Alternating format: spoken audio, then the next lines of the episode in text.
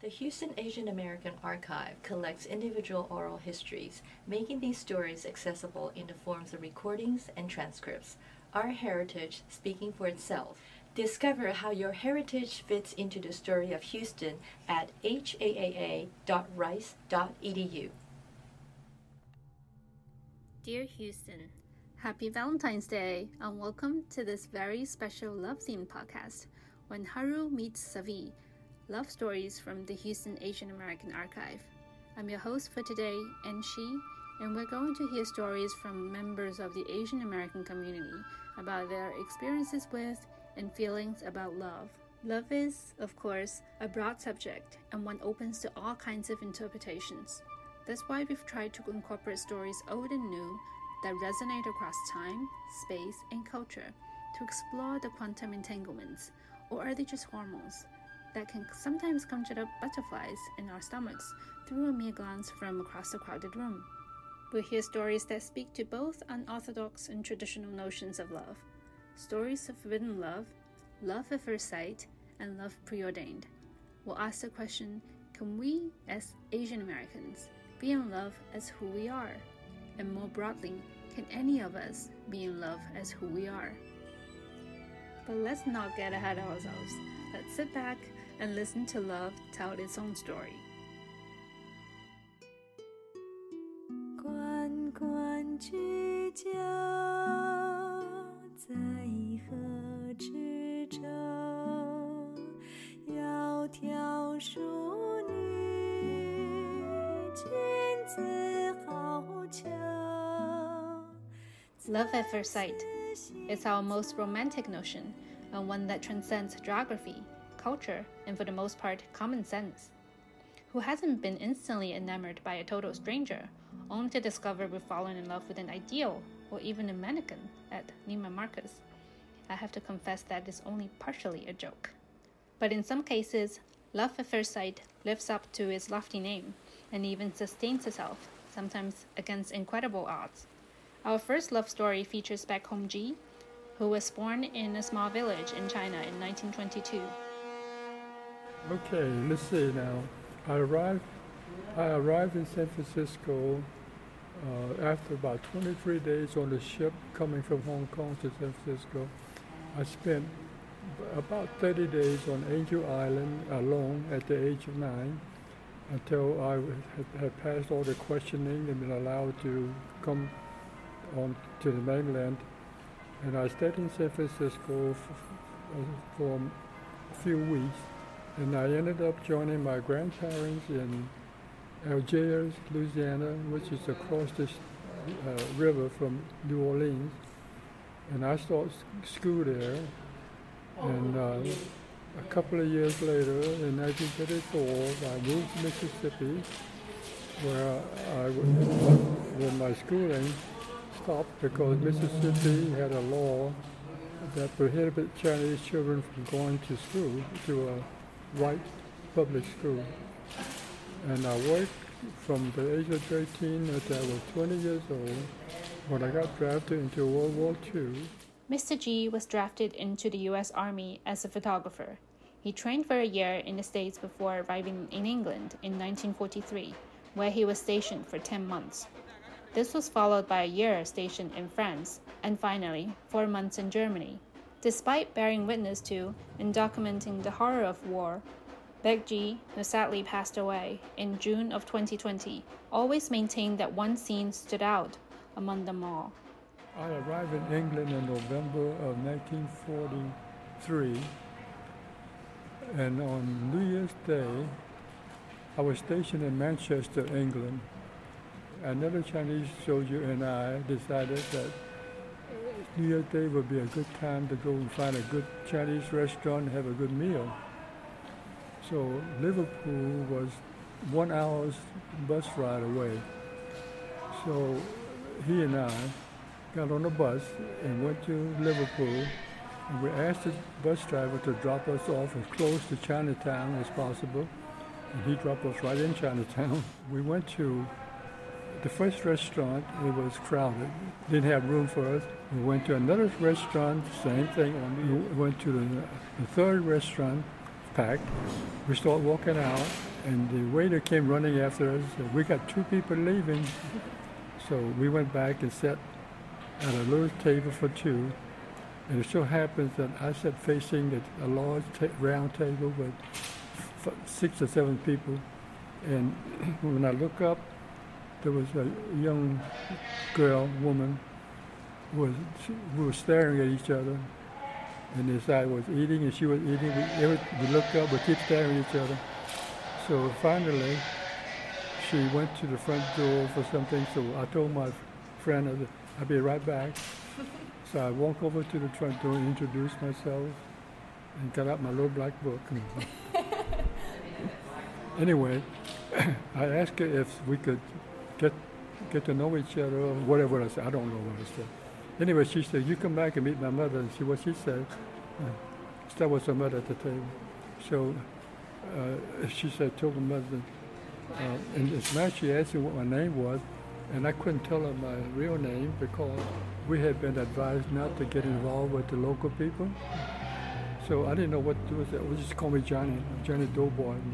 The girl's name was Joyce, a half Chinese, half Caucasian British girl. Her mother was not amused that her daughter had brought an American GI to the table, much less one named Johnny Doughboy.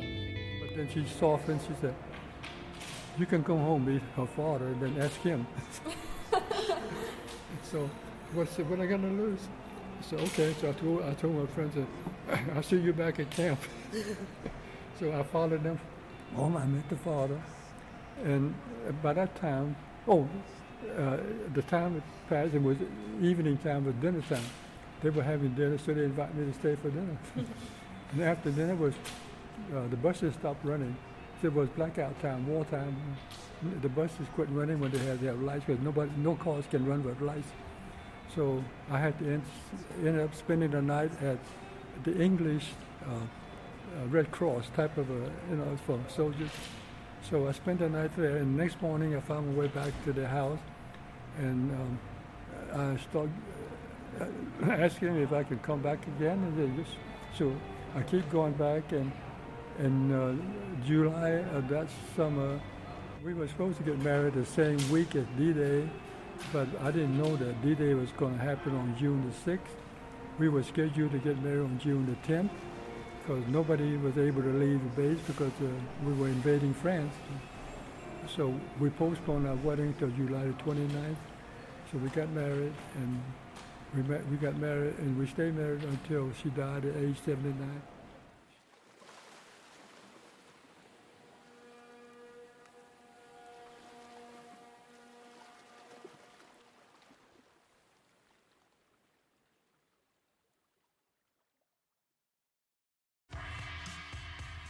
From a romantic story of a love at first sight, we're going to pivot in another direction to a love story some might consider less romantic, but certainly no less enduring than that of Beck and Joyce G. Poonam and Atul Salhotra met each other through their parents in an arranged marriage. Their first two meetings were with both families, and the third time on their wedding day. They have been married for over 30 years. As first generation Asian Americans, and from traditional families who believed in arranged marriage, both Mr. and Mrs. Salhotra found the open way of dating and courtship a little daunting in the context of their upbringing.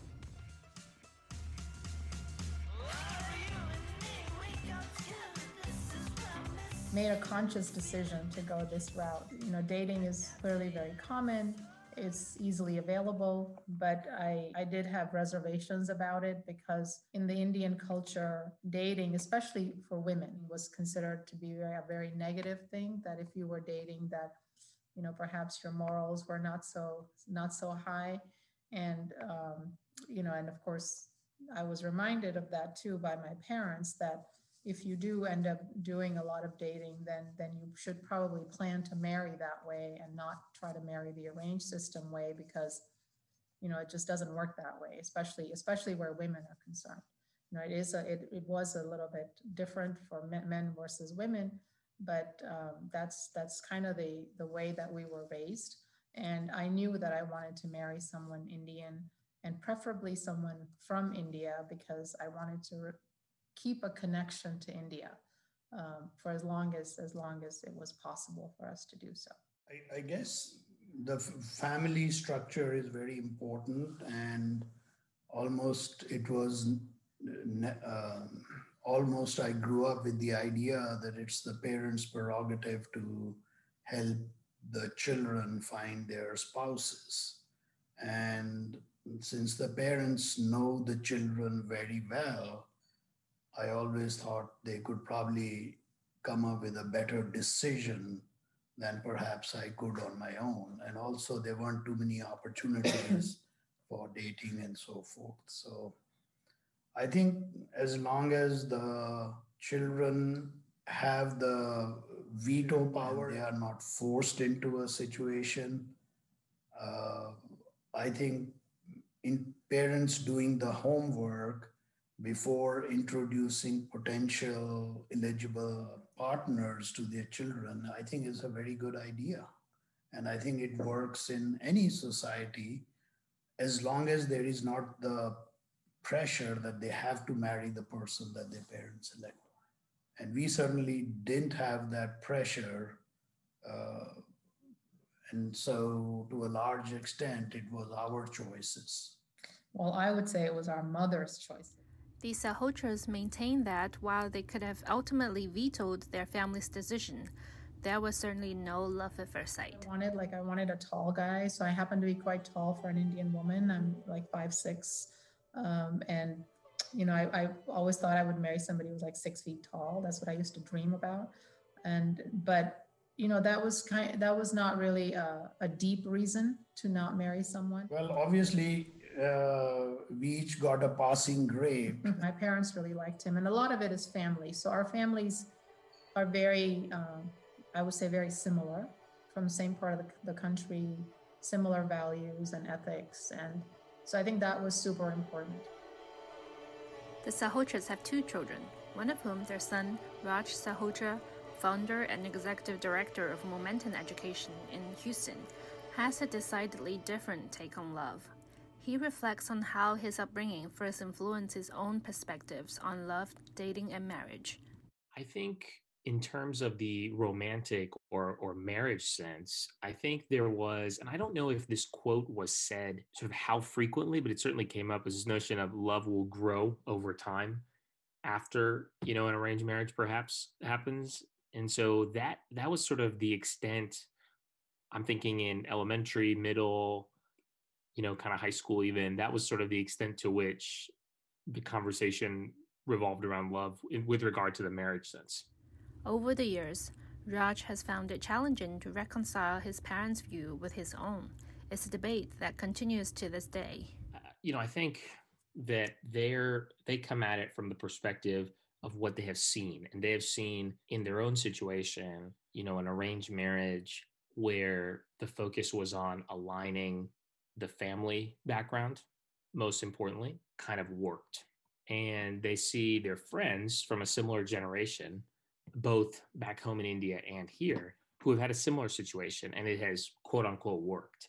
And then I think there's a contrast with the quote American way of doing things where someone finds someone who they are compatible with directly and they see, well, 50% or whatever the number is of American marriages end up in divorce. And so the conclusion is, well, the family background way is superior and don't worry about the kind of love piece because that will come with time. That kind of comparison of American quote unquote way versus Indian quote unquote way, it, misses is that you want to consider both stability, of course, and compatibility, but also kind of the joy and the happiness. And I think the Indian way, quote unquote, kind of indexes more for stability and alignment of important characteristics, but doesn't index as much for joy or happiness. Whereas perhaps the you know Western way indexes a bit more for that at the risk of potentially not not focusing so much on compatibility. Can love be stable? Should it be? The fact is that almost half of American marriages end in divorce. So it's safe to say that the conventional route of dating before marriage isn't exactly cutting it. How then can we explain that statistics on arranged marriages report that only around 4 to 6% of these quote unquote loveless relationships fail? Should we be treating marriage more like a business arrangement? How do we account for love, or even define it? In his famous work, The Devil's Dictionary, the writer Ambrose Bierce defines it thusly Love, now, a temporary insanity curable by marriage. Perhaps that's too cynical. Perhaps, suggests Raj Salhotra, a compromise in cultures can help bridge the proverbial divide between head and heart when we consider what love is or should be.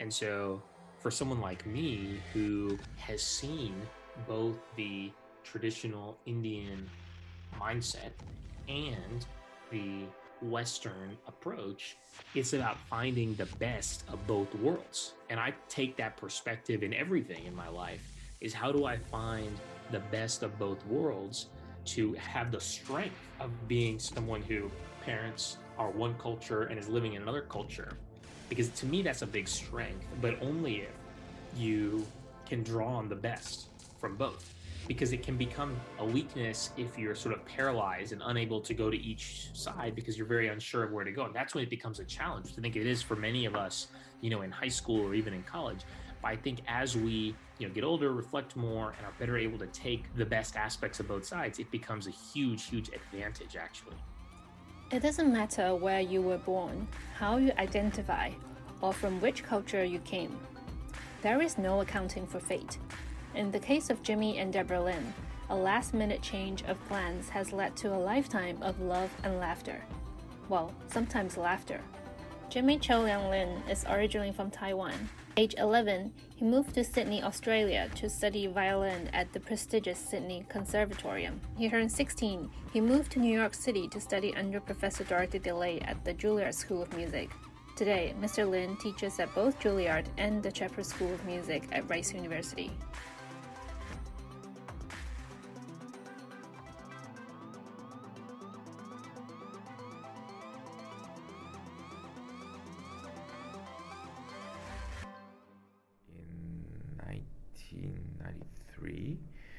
To Atlanta for a recital, and you know, as you can imagine, the pianist who plays with me always needs a page turner. Debbie Lin is originally from Taiwan and moved with her family to Atlanta when she was 17.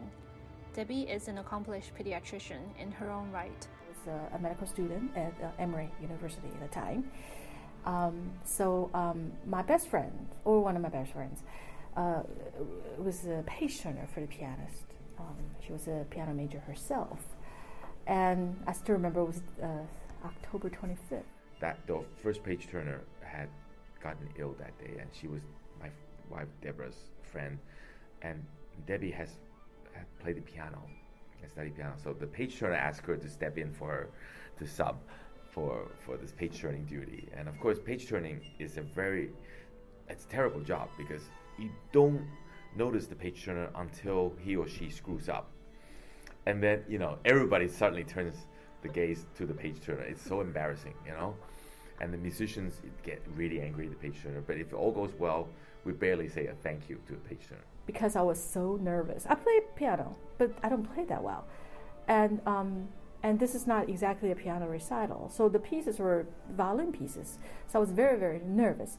So I said, you know what? When you rehearse, can I come and so practice? First of all, they probably never heard of anybody page turner need rehearsal. Okay, so I'm the only one who actually had to rehearse page turning. So I did. I went there, and um, and then there was like two and three hours between the rehearsal in the afternoon and the performance, which is at seven thirty at night. So I, it was, you know, it was too far to go back home, and there was nothing to do in the concert hall and um, they were just sitting in the backstage, and, and so I was sitting there and looking at the drinks, and, and you know, and, you know, eating the food. And, and I took one look at her and said, "Oh wow, this is great. What a nice person, beautiful gal." So we started chatting, you know, between the rehearsal and the concert, and so we um, we, we I think hit it off okay, you know, that first time. And um, and she asked for a photo to be taken with me. I even put my arm around her. I don't know what got into me, but clearly something was not quite normal. And uh, so I um, wanted to um, ask for her phone number, but being you know Asian, Chinese, whatever, you know, not so appropriate to ask. Hey, what's your number? And so there was a reception after the concert, and um, I mean, long story short, so he probably you know asked around like who's this girl? I mean, she's a boyfriend, and so so so he found out I was single and available, so he decided he wanted to ask me out. So at the end of the reception, I waved goodbye to her, and then I, I went back to the hotel with my pianist Li Jian, and I said, "Oh man, you know, Deborah, she's a lovely girl, and, and I'd love to, you know, ask her out, um, but I don't have her phone number."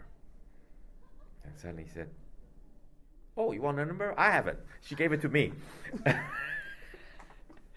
so he pulled out a piece of paper from his pocket and says, Here, you can have it.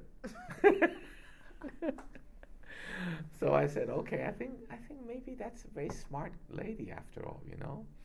She didn't want to be too obvious in giving me her phone number. She gave it to my pianist instead. And somehow he got a, a hold of my phone number and he called me that night. And of course, you know, he called me, and, and I was like, what? It, he's a, he's, I think this way he said, if I quote it correctly, doctor, doctor, my head hurt. I don't know if you watch Monty Python. One of the favorite, you know, was this uh, John Cleese character with, you know, looks really dumb, and he'll have a handkerchief turn twirled around before going to the head, and he'll come into a room, you know, he's a doctor, uh, my brain hurts. so I thought I'll break the ice by saying, you know, since Debbie's a doctor, so I said, "Hey, doctor, I have, my brain hurts." I think it's probably a quote from uh, uh, uh, the Oz, right? Wizard of Oz. Uh, I think one of those. And of course, I have no sense of humor. I I said, "Oh, you have meningitis," you know, hang up, you know. and of course, she didn't get it. okay, whoops. That's either starting on the wrong foot, or maybe she, it's better that she knows that I have a really warped mind to start with. Maybe that's good. but needless to say, we, we, we, we still spoke for over an hour, so, so that probably was okay. One, two, three, two, two, three, three, two, three. Well, there's a sun down. One thing we can be certain of is that love cannot always be relied on to get the facts. This is one of the beautiful things about love. There's a truth to it, a truth stronger than culture, or tradition, or even memory. Love is immediate, but it can linger for a lifetime. Who are we when we are in love? Does being with someone we love make it easier to be our true selves, or does our true self only reveal itself once we've fallen in love? For many Asian Americans, it can be hard enough to architect an authentic identity when we are influenced by two or more conflicting cultural attitudes about what makes a good person, what makes a family, or how to characterize love.